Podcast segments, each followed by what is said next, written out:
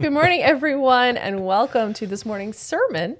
Uh, since we're in the studio, Ed was uh, kind enough to welcome me into the message again because we had so much fun doing it two weeks ago. Yes. So thanks for having me back. Welcome back. Thanks so much.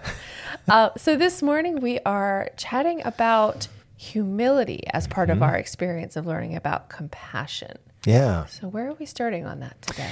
I learned a little something about humility back in the, uh, oh, probably a long time ago. I've been learning a lot about it over the years. But I learned uh, something about humility and church life back in the 80s, 90s. There were a lot of books being written at that time about church growth because many people were noticing that the church was in a massive state of decline. And uh, these books tended to follow the same plot line. Now, they they did have wonderful advice and counsel to offer, but they also seemed to suggest that that churches that were going to grow had to have certain ingredients. For example, like a certain size parking lot. That that appeared in many of these books, which was really bad news for churches that had really really small parking lots, or in the case of my church in New Hampshire, a lousy parking lot that was basically dirt that turned into mud for most of the spring season. So, but anyway, that was part of what they said. And then uh, sanctuaries had to be air conditioned. That was that was a must. Round Hill Community Church was on the cutting edge on that one. Nice. Um, and then these books also indicated to churches that in order to grow, they would need to create what came to be called a cafeteria style church. Uh, designed to meet all the various spiritual hungers of the people who would come to their doors looking for spiritual vitality. And uh, I found and read some of the church brochures that were published at that time um, by churches that were trying to be cafeteria style churches. And when I read them, they looked like the menus at those diners that have about 137 entrees. And you wonder, how do they make all that food possible? Right? So churches were trying to live up to that standard. Mm-hmm. So when I was the pastor of a church in Hartford, I met a woman who came to the congregation uh, to my bruised and battered urban church looking for a new church home. Mm-hmm. And she and her family had just moved from Philadelphia and they were attending this enormous, affluent suburban church. So here they came to us, right? And um, when she looked at our weary church school classrooms, she told me that the church school classrooms at her former congregation in suburban Philadelphia came equipped with computer monitors for every single child oh my gosh. in the church school. Most actual schools don't have that. Yes, this was exactly my thought. There were there are public schools in Hartford that were not as well equipped as her church right. in Philadelphia. Right. Right. And so, you know, here here this is how children were learning church school lessons on individualized computers. And I will never forget, she looked at me and she said, How are you going to compete with that? And I guess I felt great in that moment because I said, We couldn't possibly compete with that, and we don't want to. This is not what we were trying to create as a congregation. So we didn't have a great parking lot. We didn't have air conditioning. We didn't have individual computers, right? right? But we had people who were looking to grow in their faith. Yeah. It makes right? me think about is your church, what's your priority? Right. Are you trying to be a Starbucks? Right. You know, are we trying to be a church? And what does that mean? Yep. What's our highest aspiration for one another, yeah. right? In our com- in our community. Right.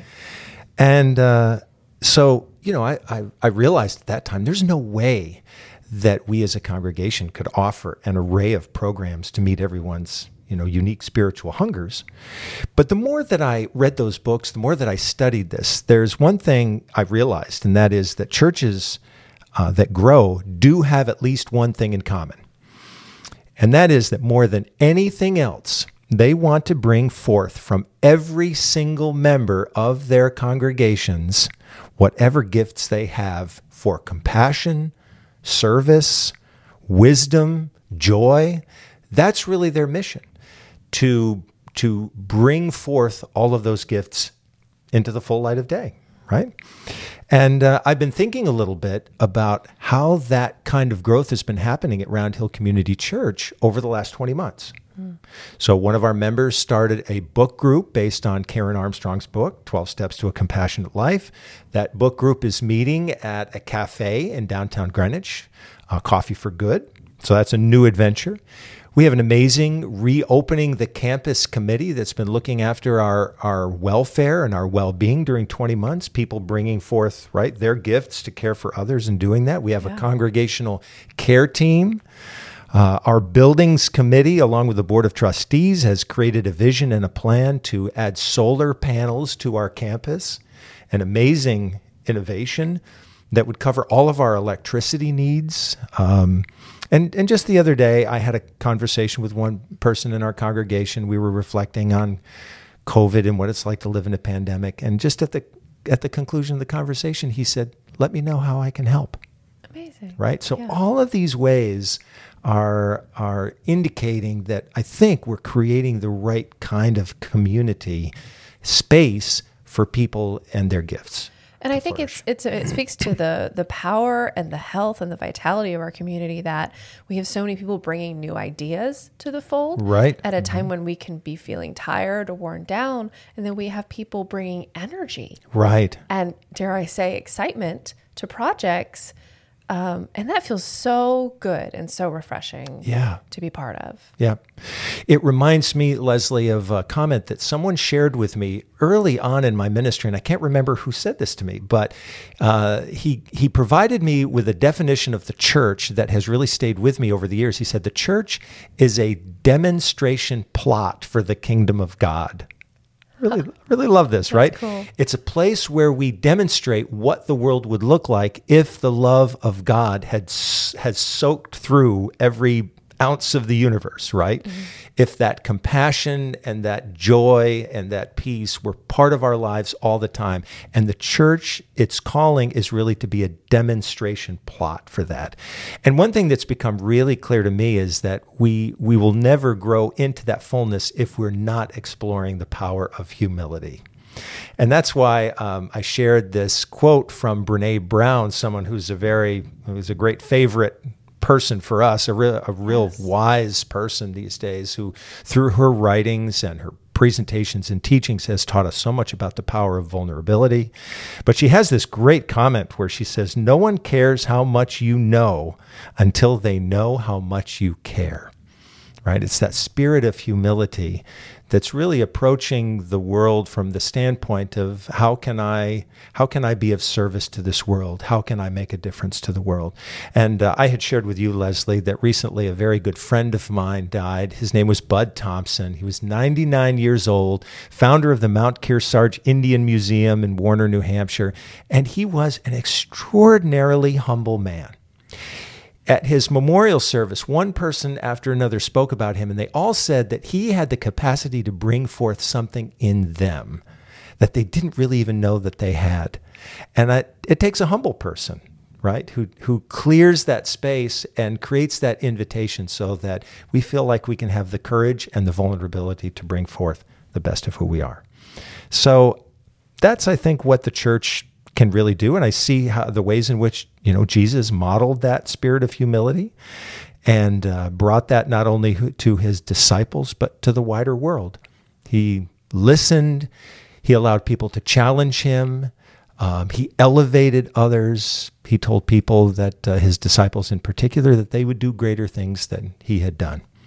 So I think this is all the all the power of humility that we need in a world that feels quite often like it's polarized and that feels very strident and aggressive at times. Maybe this is the power that can help to to bring an alternative. It brings to mind something that I feel like you you inspire a lot, which is this um, perspective of a beginner, this Hmm. amateur enthusiasm, right?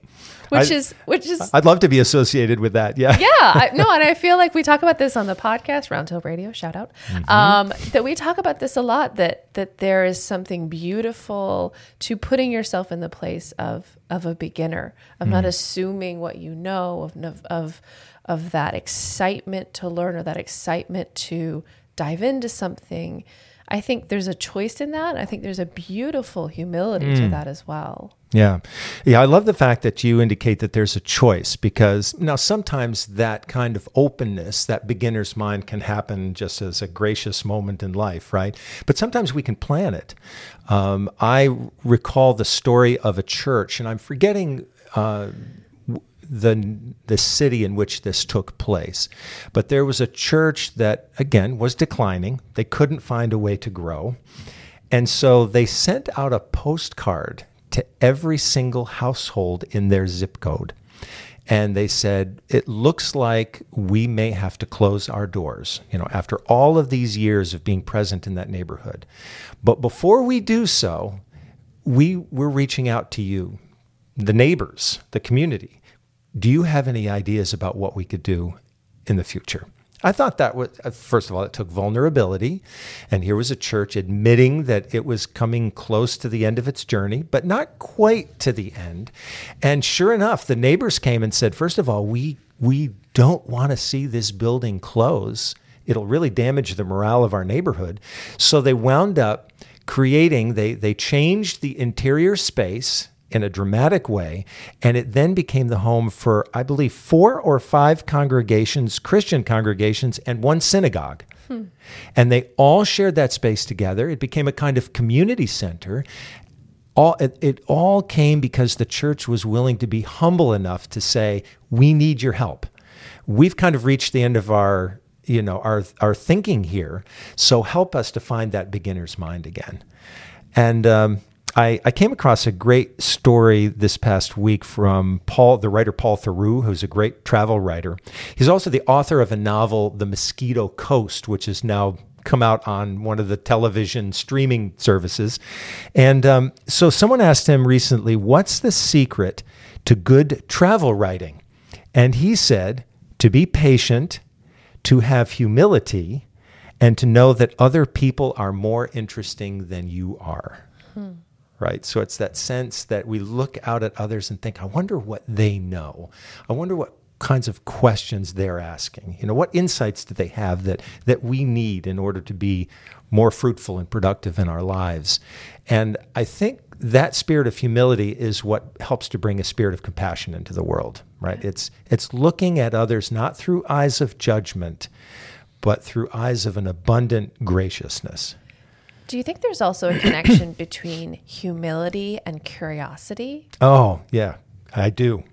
Yeah, great connection. It sounds like they're kind of joined together because I feel like curiosity comes from wanting to know and wanting to learn and, and wanting to hear and listen. Yes. And it sounds like they're kind of joined together in, in a person. Yeah. Yeah, that's a great connection. There's a, a quote that I um, came across when I was preparing this message from the writer C.S. Lewis. He said, Humility is not thinking less of yourself, but thinking of yourself less right? So that again it's it's being more curious about the other person than we might be about ourselves. I mean it's good to be curious about ourselves too. That's self-compassion. But the journey doesn't end with self-compassion. It includes compassion for others. And i do think there's a tremendous connection. And maybe that's really a very important component of compassion. Compassion is always asking the question what's going on in that other person's life? I feel like I want to judge them. I feel like I want to be angry at them. But what what's generating that that circumstance in them that makes me want to react that way? And if I can be curious enough, maybe I won't react with anger, I'll respond with love and imagination. And I think that really that's the ministry of Jesus. That's what he was able to bring into his experience, you know, don't pay attention to the speck in your neighbor's eye. Take a good long look at the log in your own eye. Yeah. And that idea of, of reacting, I feel like that's right now very, um, a lot of us are living in this sort of reactive yes. time and pausing and thinking and listening, coming from a place of humility and curiosity feels um, like a, a sea, a sea shift. Yes. Like that's a big, a big difference in how to approach interactions with others. Yeah. Well, I think the good news, Leslie, is we have that model in Jesus. We've we've probably know each other or know from moments in our own lives that we're capable of bringing that humility to bear. And um, as the poet T.S. Eliot once said, humility is endless. so we can never use it up. It's always there to help us be a force for good. Blessings.